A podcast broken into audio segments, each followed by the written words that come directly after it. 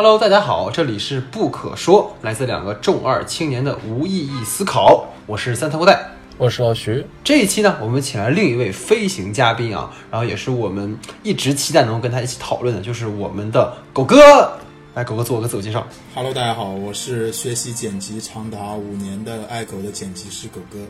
那这一次呢，我们邀请狗哥呢，主要是为了来一起讨论一部最近非常火的。纪录片啊，叫做《美国工厂》，它豆瓣上呢有八点五的评分。然后这里在具体讨论之前呢，给大家做一个简单的介绍哈。那这部纪录片它主要讲述的是在零八年经济危机期间呢，通用汽车在俄亥俄州的戴顿工厂倒闭，然后这导致整个社区就陷入到了萧条之中。在这样的窘境之下呢，二零一五年。中国福耀玻璃集团的董事长，就是被誉为中国玻璃大王的曹德旺，然后接受了这个美国俄亥俄州的一座废弃的通用汽车工厂，并将其改成了一个玻璃制造工厂，并雇佣呢蓝领美国员工。那这个片子就是记录了这个开场的整个过程哈。那这个片子最早是在圣丹斯电影节的时候首映，然后当时口碑爆红，拿下了这个最佳美国纪录片的导演奖。然后之后呢，就由奥巴马夫妇投资的这个高地公司，以及现在势头正猛的网飞啊，他们联合收购了本片。然后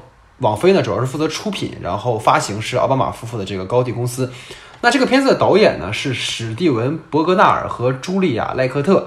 这两个人呢，他们被称为是俄亥俄州独立电影的教父和教母。那他们曾在2008年的时候拍摄过一部名为《最后一辆卡车关闭一家通用工厂》的这样的一部纪录片。那这部片子呢，就是记录了戴顿市通用公司装配厂的倒闭过程。所以说，我们今天讨论的这部《美国工厂》呢，就像它的一部续集一样。然后再给大家补充一个额外的信息是，这部影片最早呢是由这两位导演单独拍摄的，但是他们在拍摄了一年之后发现。中国的工人同样的值得关注，所以他们便请来了两位中方的制作人联合来参与到这个片子的呃拍摄和创作当中。好，下面我们进入到我们的具体讨论环节哈。呃，这里有一个我特别想跟二位去讨论的话题，就是关于这个影片的一个试点问题啊。因为纪录片其实它更多的是承载了导演本人的一个表达的呃倾向。虽然这个片子它请来了一些中国的纪录片导演参与其中，但是我们会发现，在整个影片的呈现过程当中，呃，好像对于这个中国的劳工塑造还是有失偏颇的。虽然它有。新去制造一个所谓的命运共同体，然后把中方的元素也引进来，然后去做一个似乎中美双方在劳工层面他们都有自己的困境啊，或者怎么样的。但你会发现，它好像更多的还是去呈现美方的这些人。工人们的这些劳苦啊，或者他们的个人意志的展现，而中方更多的是呈现为一种符号。尤其是影片的中半段的时候，他们美国领导到中国的玻璃工厂去视察的时候，你会发现这个中方的呈现，他们没有什么个性，基本上都是整齐划一的，然后友爱互助的。而这和美国劳工有一个非常鲜明的一个对比哈。所以我不知道这一点二位是怎么看的？我是觉得这个片子就像戴戴说的，它是一个典型的。呃，美国导演的视点去看待一个东方和西方的这么样一种人的生存状态和他们对文化的理解的。呃，因为我们从这个片子的开头，你看开头是在美国工厂，然后在这个影片的结尾，它又是以这个美国工人的生活的这种呃影像来作为一个结尾，然后中间呢，它是把中国的工人塑造成了一个和美国的那种具有思考性的、具有反思性的、具有手法性的。那种思辨的那么一个人群的一个完全相反的一个人群，我觉得这个是他的一个非常鲜明的拍摄特征。当然，我不知道他在中国拍摄的时候有没有采访相关的中国的一些工人，或有没有得到一些素材。但是，可能在剪辑的时候，他觉得这些素材并不符合他们这个呃纪录片对他们的这个叙事目的的追求，所以给拿掉了。这是我的一个看法。哦，我是这样看的，就是首先。美国和中国之间，双方是存在着巨大的一个理念以及主义上的一个差异的。同时，双方看待对方的这个世界也是带着一个笼呃比较厚的一个滤镜吧。大家观察对方的时候，也总是在一个滤镜之下去观察。所以说，在这个片子里，我们能感受到的巨大的那种撕裂感，也可以说是这种东西是由于。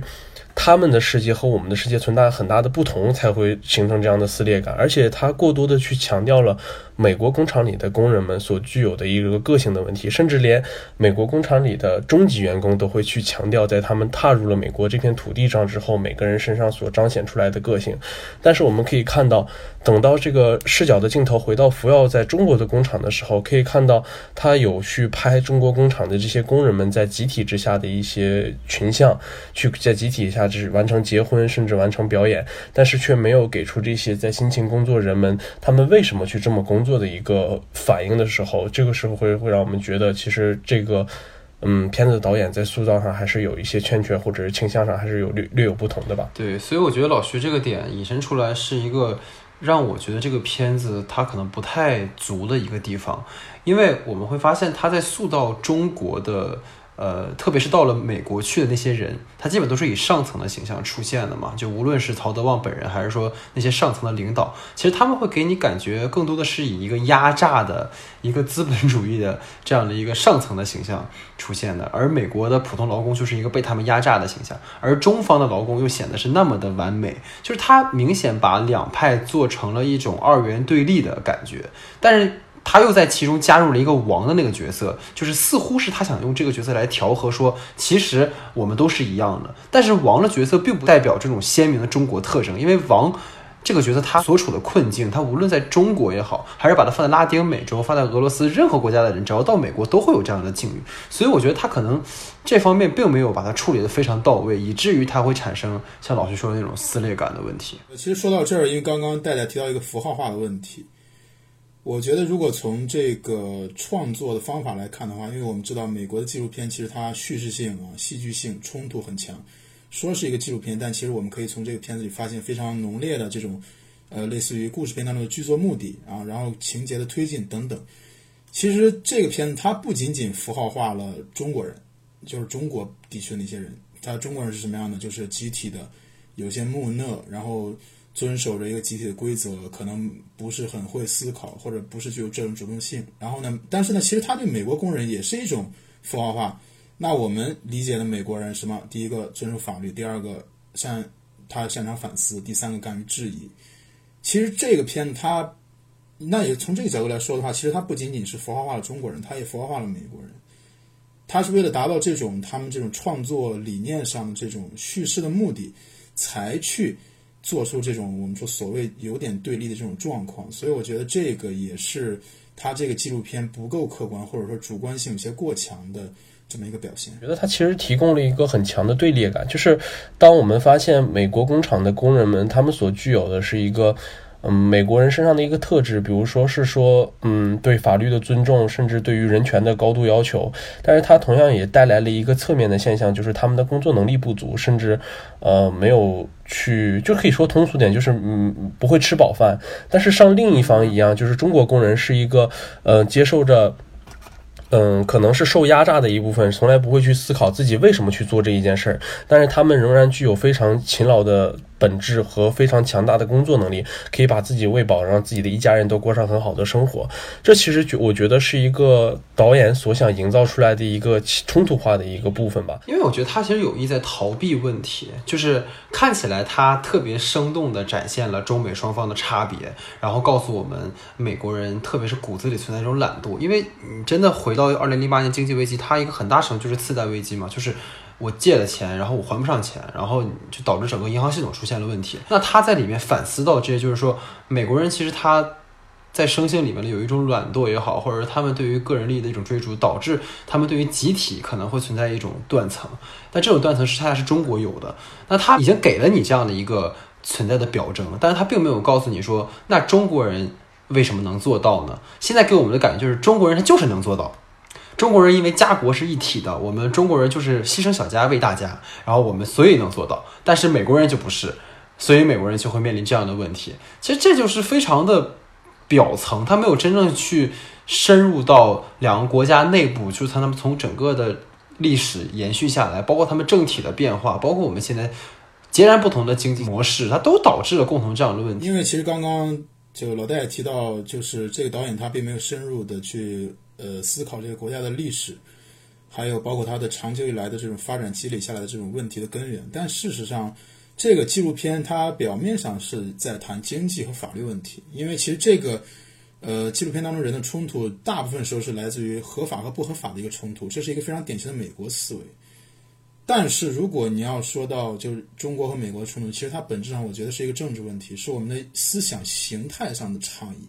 这个我觉得并不是能通过这个纪录片来反映的，所以可以说是，呃，我觉得这个导演他是有点，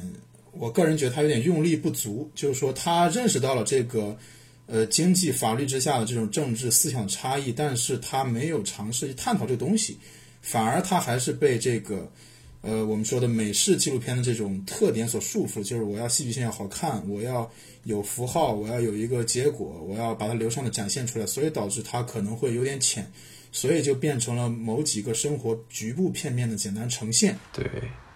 所以你看，这就是我觉得可以引申去讨论一个问题，就是你会发现，它的它其实虽然不是网飞去直接参与拍摄的哈，但是它其实也是网飞去参投选择去。播放的这样的一个片子，所以我就在考虑说，你会发现这样的片子，包括网飞投拍的一些其他作品，它都会有这样的一个特征，就是虽然它呈现出来的是一个可能具有普适性的一个社会问题，但它其实骨子里内内核里还是在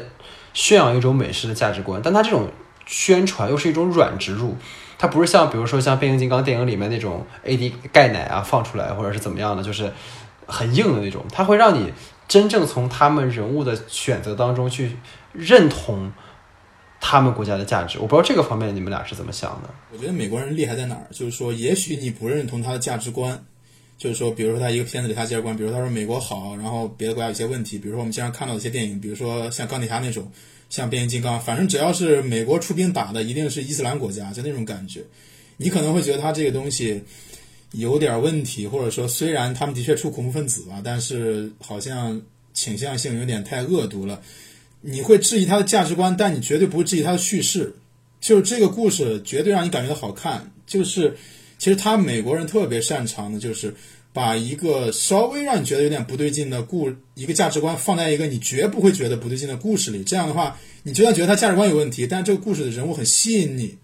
它的冲突很强，让你很开心的看完，这样一来二去的，你看了一部看下一部，看了一部会看下一部，你会不自觉的去想，反正我可以不去了解他的价值观，我只看他的叙事，看那些感官刺激就好了。但实际上，我们越看越多，越看越多，最后发现，其实我们逐渐的就慢慢的就认同这种文化了。倒不是说他通过一部作品让我们一下子认同的，而是我们慢慢认同的。就比如说我们看这个片子的时候。我们会说啊，为什么中国工人有点符号化？你看美国工人多么的有思想、有深度。其实我们在说这个话的过程当中，本身就已经认同了美国的工人是有个性的。这个其实非常可怕。对对对对对对，我我我其实我想插一句，就是呃有个问题想抛给老徐哈，你可以先想一下，就是你刚才你不一直说撕裂这件事情吗？但如果把这个片子放成一部剧情片，你还会有这种撕裂感吗？你的这种撕裂感是建立在它是一部真实的。它是一个真实的反应，你才会有这种撕裂。如果是一部剧情，你会这样想吗？这是第一个，我觉得我想跟老徐你讨论一个。然后再有一个，刚才其实我想到一个很有趣的事情，就是刚才狗哥讲的这件事情，就是我们在看的时候，似乎天然的就更加认同美国那边一点。就是这可能是我我个人因为长期受美国文化这种浸染导致，就是我会觉得我很羡慕他们那种特别自由的，然后表达自己个人权利的想法的这样的一种态度。但是中国这边在我看来，他们完全丧失了这个部分，然后我会本能的把像曹德旺这样的一个形象，就把它放在。天平的另一边，就是我在反思我这种思维惯性是怎么养成的。就这件事情，我想一会儿我们重点聊一聊。然后老徐，你先刚才那个你怎么想？其实你刚才提了一个关于这个故事它是真实故事的原因，所以说那种撕裂感是否还会存在这个方面，我是经历过这个纪录片里所有事件的，就是我们只要是中国人，从小到大的过程中，你不免。尤其我们生活在，就是我和老戴生活在东北这个魔幻的土地上，你不免会看到这样的过程。你从小就是进入在这种环境里，就是我们中国人在经历这样的一个环节的时候，从来没有人去想过我们为什么。但是我觉得这部片子拍过来的问题问题发生就是发生在美国人一直在思考我为什么，但是中国人一直没有在思考我为什么。这种是我觉得它产生的一个撕裂感，并且我之前也提到过，当我们去看到了那些集体，就美国人看到了我们的集体婚礼，包括集体演出的时候，他痛哭流泪。他流泪的是为什么？他为什么让我们看到他流泪？我相信美国观众眼里看到的流泪和我们看到的流泪是不同的流泪。对，所以影像它本身就存在一种多异性。你刚才说的很好，就是。在我们看来，那个美国人哭甚至有点可笑，但在美国人看来，也许哇，中国人真的 就是好家国一体啊，那那种那种感觉啊，就是这种感觉。就其实我看那段的时候，我有感觉，就是我看完那段，我倒不是说这个我们文化差异怎么着，我反正看完之后，我觉得酒真是个好东西，就是。哎，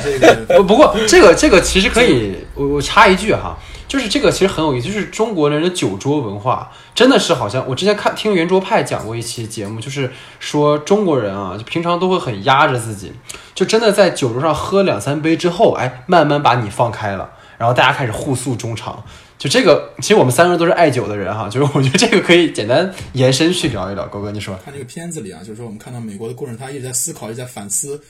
对吧？但是中国的观众吧，可能当然可能剪辑师没有呈现他的反思。其实中国文化就是一种半醉的文化。好多时候，我们看这个片子啊，就是说，它虽然可能有一点倾向性嘛，但是有一些客观的现象我们是不能否定的。就是中国文化确实有的时候，我们会想着，与其思考，不如踏踏实实干活。就是我们有时候不会去问为什么。然后就是，当如果我们对很多事情都不问为什么，这些有的事情是好事儿，有的事情是坏事儿。当然，如果对一个不合法的工厂来说，这就是个坏事儿了。其实，我觉得导演就是把这个东西给我们看了。其实，刚刚我后面提到一个问题哈，我特别需要二位来拯救我一下，因为我很怕这样会招来很多慕名的键盘侠的批判哈。但是我真的本能有这种感觉，就是我会在看的时候，不知道为什么我会更加羡慕那些可以反抗的人。然后，虽然他们有自身的弊病吧，但我觉得他们是自由的。就是反而你会把那些来自中国的工厂的那些上层当做是反派，呃，我不知道这个想法在你们观看的时候会不会有这种感觉，然后我不知道该怎么去形容它，啊，是我的一个疑惑吧，算是。我说两点吧，就是对于你这个问题，其实我也思考过。就第一点就是，你看完这个纪录片，包括我们看完之后，我们会对美国那种可以反抗生活有一定的向往，这个其实就是他这个纪录片达到的目的。这个顺承我们刚刚那个问题，它的倾向性，实际上它通过剪辑，它就给我们构建了一种美国人可以反抗，中国人连反抗都不知道的这样一种状态。这是他这个片子，它的目的就达到了。啊，但是呢，这个问题我其实是想，就是我们可以反思一下，就是我们单看这个纪录片啊，我们来看一下结果，就是他美国人他反抗他成功了吗？他压根儿他也没成功啊，而且他还挺惨的，而且他反抗完之后，有的人被开除了。其实他客观来说，他反抗根本就没成功。所以说，这个我觉得我们可以羡慕那种反抗的状态，但并不意味着我们要因此羡慕美国国家的人的生存状态。这个是我觉得是他们确实有比我们先进的地方，但还没有到那种值得我们去羡慕的程度。我们羡慕的是那种可以反抗的状态，但并不是羡慕他们反抗的结果本身。所以我觉得这个羡慕没什么问题，这是第一点。第二点是，我觉得可能跟我们从小的影像记忆有关，因为我们这一代人，就是我的印象就是我小时候。呃，看的影像作品的话，奥特曼比较多，然后电影的话，美国电影比较多，也是因为我们那个时候的就中国电影工业还不发达，我们的影像的这一块儿，包括动漫产业它比较孱弱，就我们的影像记忆和我们对价值观的这种读解的逻辑，其实在小时候就已经潜移默化的被一些外国作品影响了，就是我们现在血液当中就有天然的可以去理解外国人的这种叙事状态的这种这种。元素或者潜意识了，已经这个我觉得跟我们这代人的生存处境有关。可能我觉得我们的下一代人，就是这就是现在出生的人啊，就是我们的国家电影动漫产业不断的发达进步，我们有我们独特的理解方式之后，我觉得下一代人可能跟我们在看待电影还有我们对待外国态度的时候也发生变化。所以我说句题外话，我会觉得可能像在上个世纪七十年代的时候，就是《星战》是那一代白人的神话。英雄神话，然后到二零一六一七年黑豹的时候是这一代人，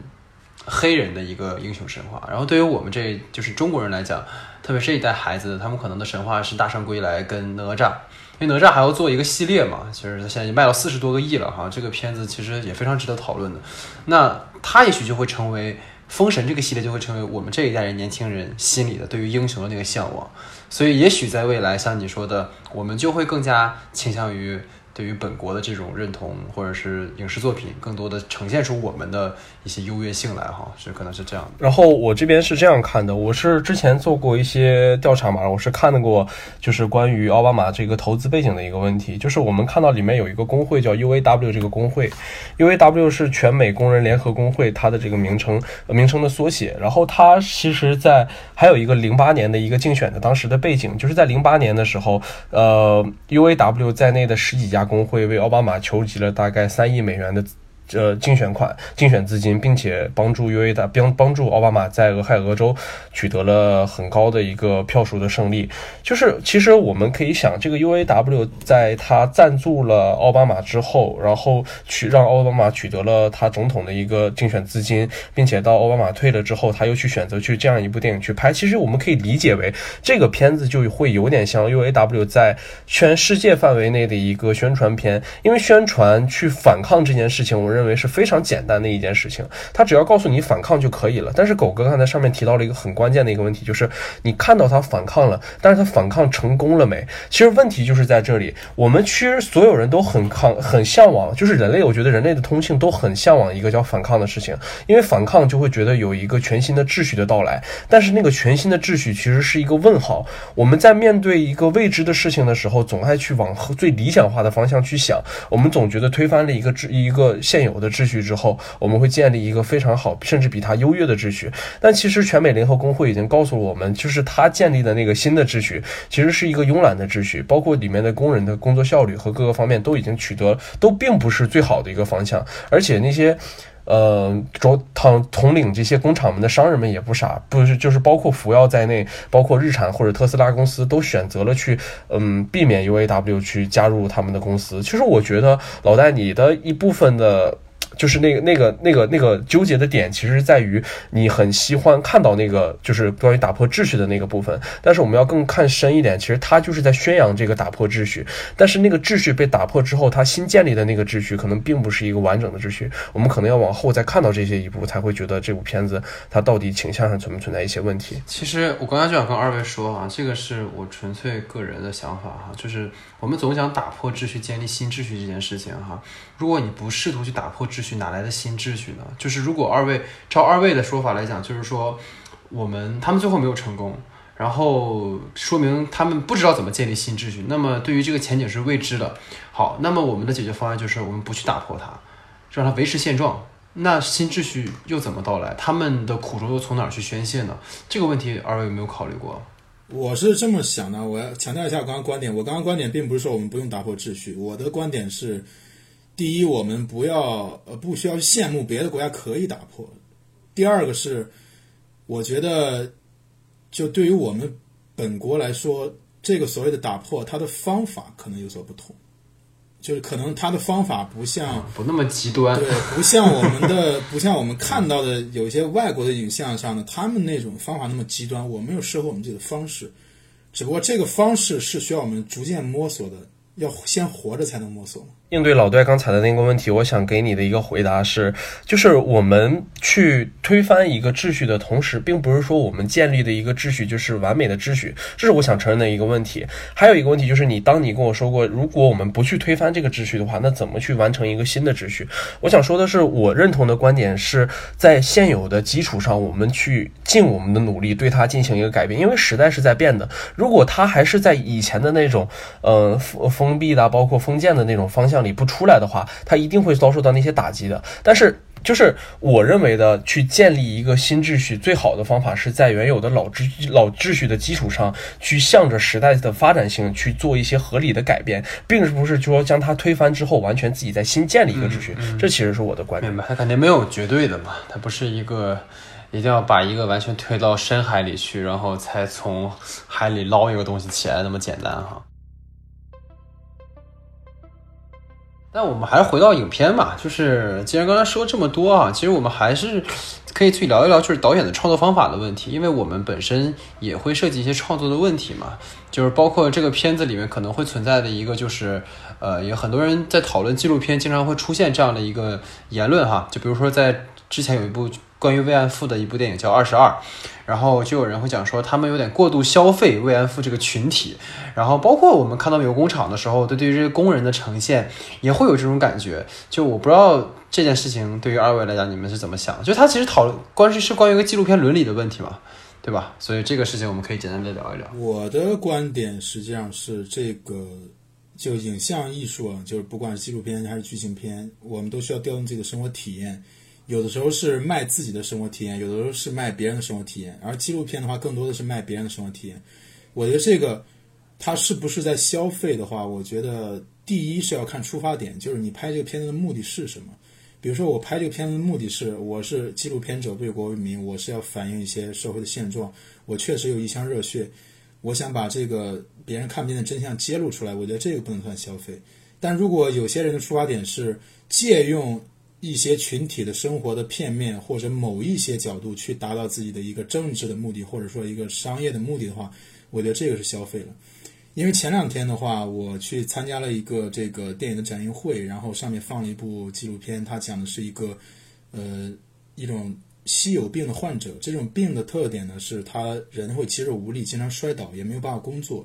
也不会很快死去。然后放完片子之后，这个导演当然是受这个片子当然受到大家的好评嘛，但是这个导演最后也说了，他的拍摄其实并没有真正的改变这个患者的生活，他只是借这个患者的悲惨经历来实现了自我的一个价值。但是导演他也传达了一种他希望这个社会可以变好、变得更好的这样一种价值的取向和愿望。我觉得到这儿其实他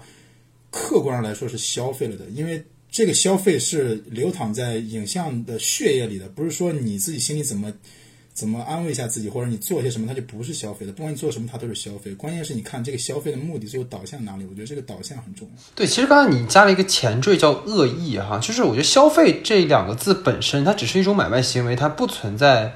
褒和贬的成分吧。就是好像一旦我们提到消费，就会变成一种好像是偏贬义的一种说法哈。但其实它本身它不带有，它是个中性词嘛，对吧？所以这个。我是这么想的，够够老徐呢？我之前看过一个纪录片，就是王朝的一个叫一个名 BBC 拍的，名字叫《王朝》的纪录片，其中有一集就是关于企鹅的一集。他拍了一个迷路一群迷路的企鹅，然后他们在一个掉进了一个雪坑里，然后那个雪坑他们要往上爬，但是前几个雪企鹅们一直在爬，一直在爬，都没有爬上去，其中有几个企鹅就被冻死了，然后。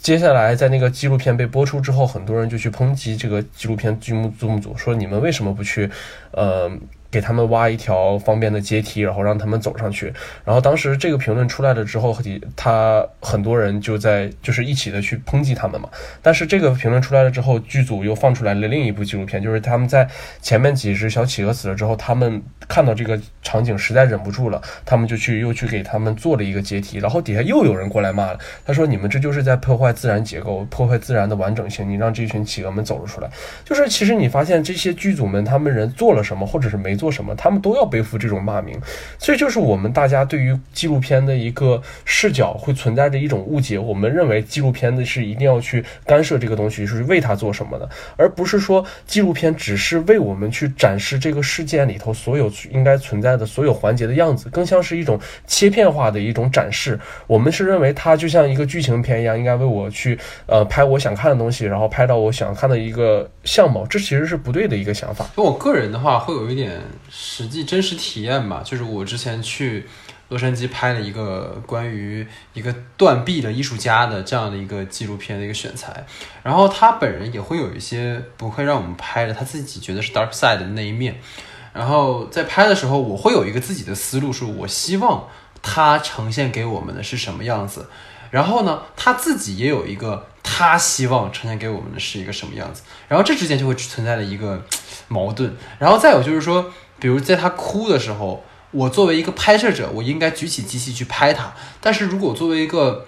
跟他相识的人，就这种行为又会有一点残忍。所以，它又涉及到一个我们在创作一个纪录片的时候，应该如何去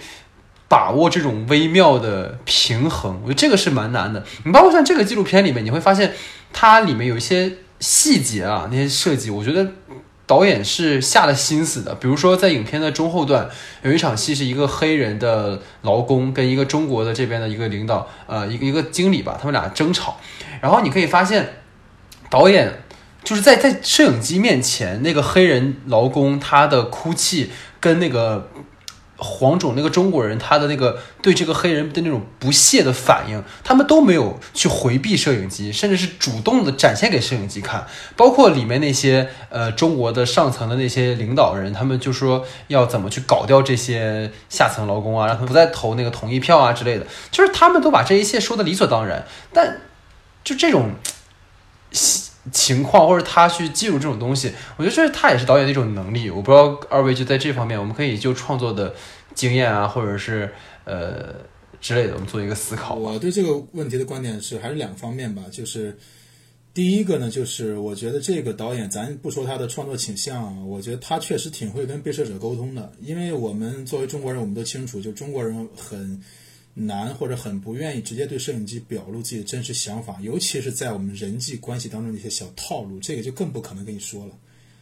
啊，但是这个片子其实我觉得导演跟被摄体的这种沟通做的还是很好的，至少关系是保持的很融洽的，要不然他我觉得他不会采访到这工商这种设计，因为我们是朋友，私底下说就说了，但是这个是要播出来的呀，这个播出来之后会产生什么影响是不好说的。但是他依然有这种让能调动起被摄体的这种勇气，我觉得这也是他创作者的，就是说他的首先他思路很清晰，他知道我要什么；第二个他有方法啊。那第二个点呢，就是针对这个就是种族这一块的东西，可能这个确实是美国一个非常严重的问题。这个可能他的这种他的这种不自觉的流露，我们通过一个中景或者全景进行放大之后，他就会让你觉得很刺痛。可能这个这个可能是植根于一些美国人心中的一个观点，倒不是说他。呃，他这个创作者怎么把握？而是说他可能就是拍的。呃，我觉得可能是这个导演组吧，他们对于捕捉冲突事件的时候的那个点很准确，就是，嗯。人们在就是纪录片在拍摄的时候，肯定不会摄影机背后的摄影师去跟这个被拍摄人去沟通，更多时候是跟导演组的人去进行沟通。那他们和这个人能不能进行一个很相处的，就是很融洽的相处，就变成一个很关键的事情。其次就是当面临这个冲突事件的时候，摄影师能不能第一时间抓到这些反应，这也是非常关键的一个点。就是老呃老戴刚才也提到了那个。就是华人呃，那个中国人和那个老老黑呃黑人之间，然后发生的一个冲突事件，然后两双方都在去。呃，看这个问题到底是谁错了，但是都没有去解决这个问题，这其实是一个非常冲突的一个事件。在当时，你的摄影师能不能准确的把握到这个东西，去想着，哎，我要把这一个瞬间两个人脸上的反应全部体现出来，而不是说去抓这个东西的一个整体的面相，我去只是去捕捉你们当时脸上的这个反应，这其实是很很真实的一个一个表现。就是当我们看到那一个瞬间之后，觉得，哎呀，这个来了，这个是非常真实的一个点，就很像达内兄弟的摄影哈，就是这不就是消失导演的存在。然后特别去捕捉人真实的那个部分，我觉得这个还挺厉害的。因为我我其实有去揣测导演是怎么做的哈。其实有一点，比如说为什么那个中国的上层愿意去讲这件事情，是因为他可能跟人讲的是我们是来做一个宣传的，就是在他们看完了这个片子之后，他们会再也不敢在你们的这个服药公司里面闹事情。他知道你们是多么的严格，然后也能让外界了解到我们服药是一个多么效率高，然后纪律严的这样一个。组织，它是一个宣传片，但是它可能对于这种当地的美国的劳工，可能就是说，我们希望通过这个片子去让你们呃发声，然后有一种碰撞跟上层哈。我觉得他可能在这种沟通中或者小技巧，可能这是我们应该去学习的。包括可能有时候我们在交流的时候，总会有一种我们是平等的嘛，我们去沟通。但有时候你在想要去勾出对方的一些话的时候，可能需要我们去稍微把自己放的稍微低一点，可能会稍微。带一点点那种，哎，你这个做的还真不错哈，你怎么做到的？或者是说，这样的方式或许能够让你的被摄者更加的敞开心扉吧？啊，这是我的呃一点点想法。对你俩还有什么要补充的吗？关于这个？上当了，上当了，这就是。美美国美国人的话术环节，就是大家没想到最后剪出来的片子居然是这个样子，估计中方看到肠子都悔青。对，我觉得特别，我觉得中国人看完这片子肯定会。就是服药那帮人肯定看完之后会很震惊，就是哦，原来是这样的，就 就对吧？是 amazing，对啊，包括包括像那个像那个那个前两天娄烨那个兰心大剧院不是在那个威尼斯做了那个首映嘛？然后当时那个张什么张颂文，然后在接受采访的时候，张颂文对他接受采访的时候就跟那个记者说，呃，我不知道导演要把这个片子拍成什么样子，我只是演了我那个部分，我也很期待成片。就是其实连剧情片演员都不知道导演会拍出个啥来，纪录片他们可能只是在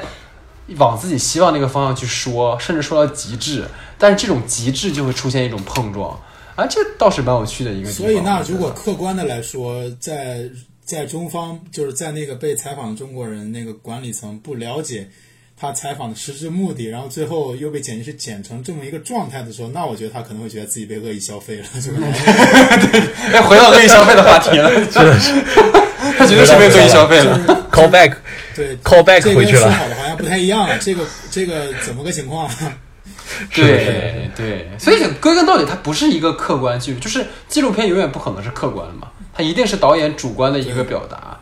就是所有的素材到你的手上，它本身也许这一条五分钟的素材是客观的，但是你选取其中哪一秒作为你的信息传递给观众，它就是主观的。所以这个倒是挺有意思。包括那个之前最早的一部呃北方纳努克那个纪录片嘛，就被纪录片之父的那个纪录片，那它里面也是嘛，它当时还原出呃爱斯基摩人的那个生活场景，它本来就是已经不可能再复原，但它就是人人为的去把它再造了一下，然后让他们去扮演了这个部分。它不是他们原来生活的本来状，现在生活的本来状态，但他用这样的方式，其实是想要表达出导演希望还原的那个部分。所以我觉得这个也是个蛮有意思的事情，对于纪录片真实性的这样的一个反思。嗯对，但是说到北方纳努克的话，其实它里面应该是有一个有一个瓜可以吃的，好像情况是那样的，就是嗯，就是弗拉哈迪先生他先去了一趟，就是他拍了一堆素材，啊，当时用胶片嘛，完事儿他在自己家的小阁楼剪片子，我们在屋里剪片子喜欢抽根烟啥的，然后呢，他抽烟，然后把素材点了，真的假然后呢，然后胶就胶片的片机它是塑料的，它特别易燃，然后差点人都没了。然后呢，他、完事儿之后他痛定思痛，啊，这应该是一个瓜啊，是一个传说，不知道是不是真的。然后他就在他当时剪辑的时候也发现问题，就是哦，我有些素材拍少，有些拍的不够，所以他又去了一趟。所以有一些镜头是摆拍的，就比如说有一个镜头就是记录纳努克一家人，我记得很清楚，就是在他们住在那个冰屋冰屋里，然后他们起床，然后那个就是后期摆拍的，据说那个都已经有布光痕迹了，对啊，而且那，个、啊。那个环境那么狭小，但是其实其实那个片子它摆拍，我们说没有问题，为什么没有问题呢？是因为它虽然是摆拍的，但是它并没有通过剪辑或者是布景去改变他生活的实质，就有点儿你可以结合那个《舌尖上中国》去理解，就比如说《舌尖上中国》里面拍一个人做饭，那光那么好看，肯定摆拍的，但是我并没有说通过这个剪辑去过度的丑化或者美化了这个做饭的过程，也没有通过这个摆拍去改变它这个菜本身的做法，并没有出问题，啊所以那种摆拍是没有问题的。但是呢，是是相反，有一些有一些内容，即便它不是摆拍的，但是呢，如果创作者使用了过多的诱导，他让这个被采访者主动说出了一些话，但是这个话是在诱导之后说出来的，并且他隐藏了本身的这种拍摄目的，然后把它用作一个政治化的手段的时候、工具的时候，这个反而它还不如那个摆拍呢。对，所以所以话说回来，我们又又又要去抨击这个片子的导演哈，他为什么要摆拍？他为什么欺骗？为什么恶意消费思路是，对他的思路是清晰的，他是一个优秀的纪录片创作者，但他在这个价值取向和剪辑上确实政治意味是非常浓的，这个不能怪他，应该他也难以摆脱掉这种倾向，这对没办法的事情。好，我我觉得我们还是说这么多哈，其实好像都在更多的是批判这个纪录片啊。但是这个纪录片肯定还有它好的地方嘛。我觉得我们到最后我们也要把聊聊它好的部分哈，不能推荐半天，咱这一顿喷，然后也也也不能说人纪录片一点好都没有。我觉得这个我们要往回拉一拉哈，这这肯定还是有好的地方的。所以我觉得这个你们有没有觉得纪录片哪个部分让你们觉得还是挺值得学习的？我觉得这个片子好地方还是非常明显的。一个我想说两个点，一个是它的摄影，就是这个摄影呢，我们就不谈它的拍摄的思路和敏锐度了。我觉得它的这个摄影是值得我们一些呃有些独立纪录片人去思考的一个东西。因为我之前也剪过独立纪录片，呃，我接触到的素材有几个特点，第一个是这个技术指标极不合格啊，过曝、死白、晃动、对不上焦。呃，它已经超出了那种所谓的独立的风格的这个范畴，它已经是一种技术上的不合格了。这个我觉得还是反映的是他们这个工业意识的强大。你看这个片子里，它无论是采访，无论是国内国外，它首先影像上始终保持一个相对统一的风格，没有说哪个地方说为了怎么着就给你特别晃啊，这是一个现非常稳定、非常统一，而且非常有技术符合技术标准。再一个，我觉得它景别给的也很到位，就尤其是在中国的那个段落，就是他拍那个聚会的时候，那小孩在那跳舞的时候。首先，他肯定多机位拍摄啊，然后他就很好的抓住了一些小孩的那种比较呆滞的特写，来实现他的这个拍摄目的了。当然是从目的上来说可能有点问题，但是他拍摄本身没问题啊。这是我说的想说他这个摄影。然后第二个呢是他的剪辑思路是相当清晰的，就是因为我们回顾一下这片子，这片叫《美国工厂》，就我们刚刚在那儿在那儿喷，我们说这个片子怎么怎么着，就割裂呀也好，倾向也罢，其实他就是站在美国人视角上说事儿啊，他就是在反映美国人生存的苦。困境啊，这没有从本质上来说没有问题啊。你看开场，美国，结尾美国人的生活，就开场是工厂，然后最后一定要落到那些被关注的个人，他就非常的体现这种清晰的思路，就是说，OK，我们是借助一个工厂，从大的看到小的，我们对个人有一个非常深入的关注和关怀。然后中间剪辑的时候啊，有陪衬，有普世，就是有陪衬性的人物，有普世性的价值观的承担者，然后有那种。需要用来被对比的这种工具人，他这个思路非常清晰，我觉得这也是我们能够非常的清楚的了解到他这个故事的内核的。就包括我们现在在这说啊，我为什么能说的那么清晰？我们会有理有据，就是因为他给我们一个非常清晰的一个纪录片叙事。我这边的话，首先也是吧，就是整个片子的摄影部分确实是很不错。就是首先就是，我记得当时我和老戴一起看片子的时候，看到了刚开始的那个片头字幕弹出王菲原创纪录片的时候，我们两个就知道这个片子是稳的了。就是这个片子为什么稳？就是说王菲原创纪录片就说明了它提供了一个非常标准工业化标准的一个制作模式，它里面肯定不会出现那种嗯像比较。独立的纪录片所出会出现的一些问题吧，然后其次一个就是关于这个摄影中所出现的一个连贯性吧，就是我们当看到有一场就是在呃福耀的老总第一次踏上嗯美国的土地，然后去检查福耀的工厂第一次收呃验收的时候，我们看到那个镜头一出来的时候，就让我们感觉哎领导人来了，就是很仰视的一个视角，然后拍着一个领导人，然后跟随着他下到呃下了飞机下了私人飞机，然后再转到每一个人脸上的表情，然后这就会看到就是他在摄影。调度上整个的连贯性是非常完整。然后我还想提一个，就是我对于整个影片的最后结尾的时候，那一个关于机械臂还有这中国工人和美国工人相互走过来的那个呃分别走的那个场景的一个蒙太奇吧，就我觉得那个是我觉得全片最有。高高最高光的一部分，我觉得对于这一部分来说，就是无论对于我们在电视机前看的中国观众，包括美国观众，包括可能呃网飞所覆盖下的韩国、日本各个国家的观众来说，就是现在问题已经不是说关于嗯你是美国人，你是中国人，你的意识形态是资本主义还是社会主义的问题了，就是在全球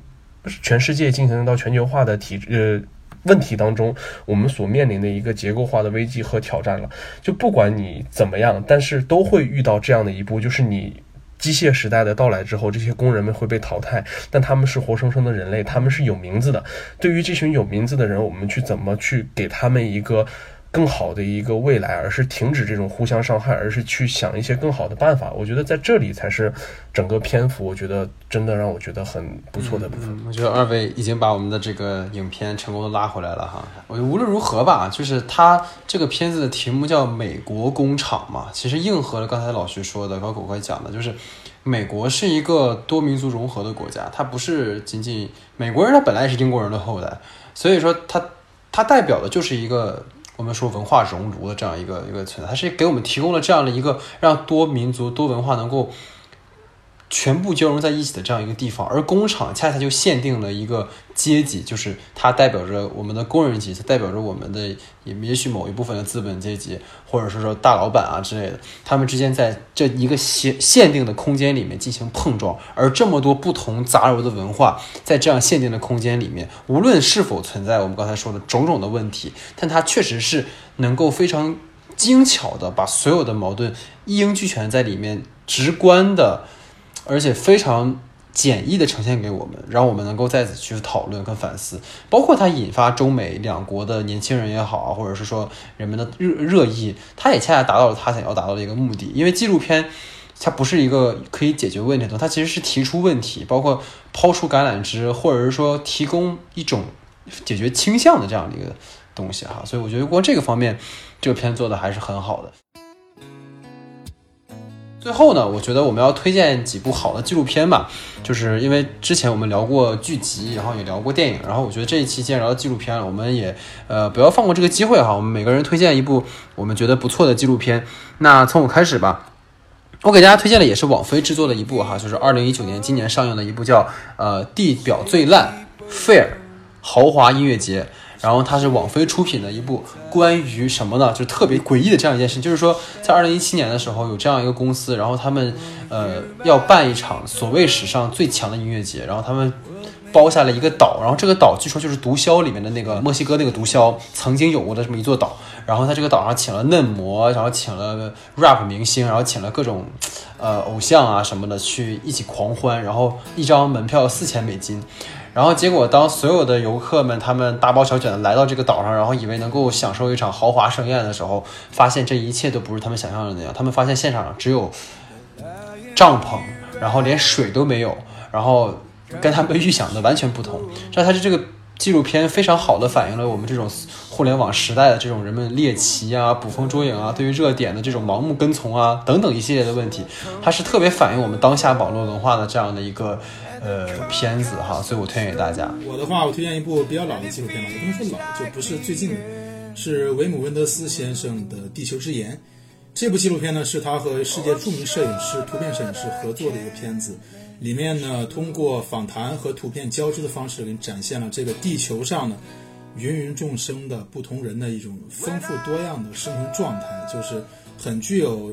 历史学习的价值，而且在艺术上也有很高的造诣。特别推荐给大家。然后我推荐给大家的是近期在院线上映的一部纪录片，叫《徒手攀岩》。然后它是，首先它是二零一九年呃奥斯卡最佳纪录片的得奖者。然后它的拍摄是。呃，由金国威拍摄的，它记录的是美国攀岩大师亚历克斯·霍诺德在二零一七年的时候无辅助徒手攻克美国三千英尺高的酋长岩的全过程。而且我非常推荐大家去影院的 MX 厅，包括巨幕厅去享受这部纪录片，绝对会带给你不一样的纪录片体验，并带给你一个非常奇妙的视听享受。对，就这个打一个括号哈，就如果有恐高症的同学，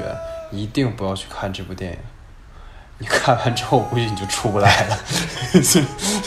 就真的很我我以为你的括号会说这个不是广告，